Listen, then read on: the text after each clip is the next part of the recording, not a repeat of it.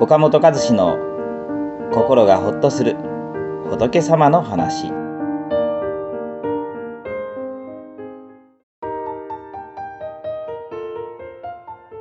迷ったりイライラした時こそ要注意。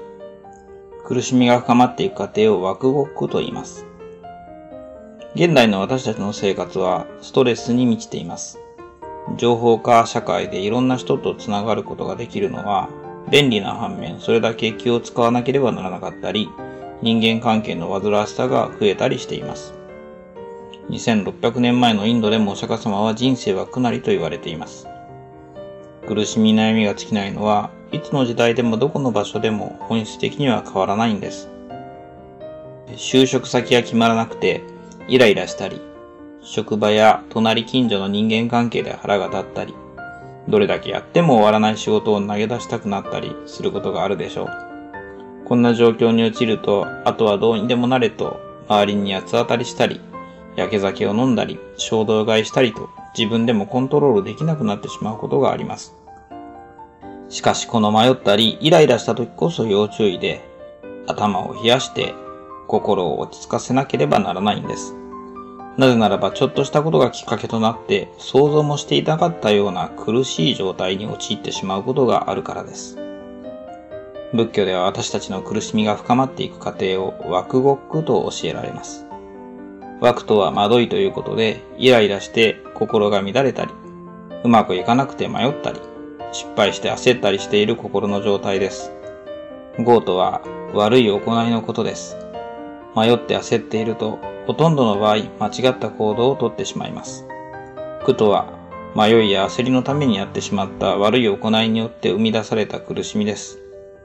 最初は小さな惑いが原因となって、悪い行い、業をしてしまいます。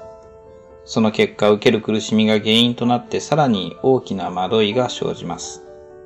今度はその惑いが原因となって、もっと大きな悪い行い、業をしてしまうのです。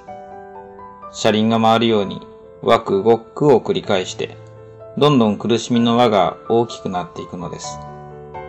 自分の失敗をごまかすために嘘をつく。その嘘がバレないようにするためにさらに大きな嘘をつく。最後隠しきれなくなって大きく自分の信頼を失ってしまうということは誰にでも起こりうることです。消費者金融などでニッチもサッチもいかなくなってしまった人でも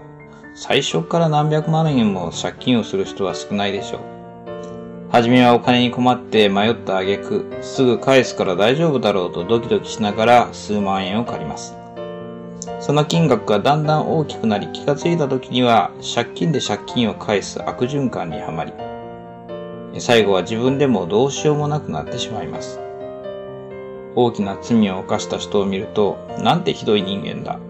という見方をしがちですが、最初のきっかけはこれぐらいバレないだろうという小さな迷いであることの方が多いんですね。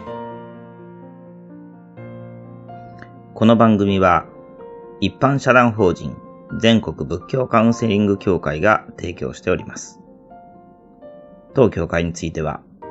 動画コメント欄に ユーアールエル を掲載しております。そちらをぜひご覧ください。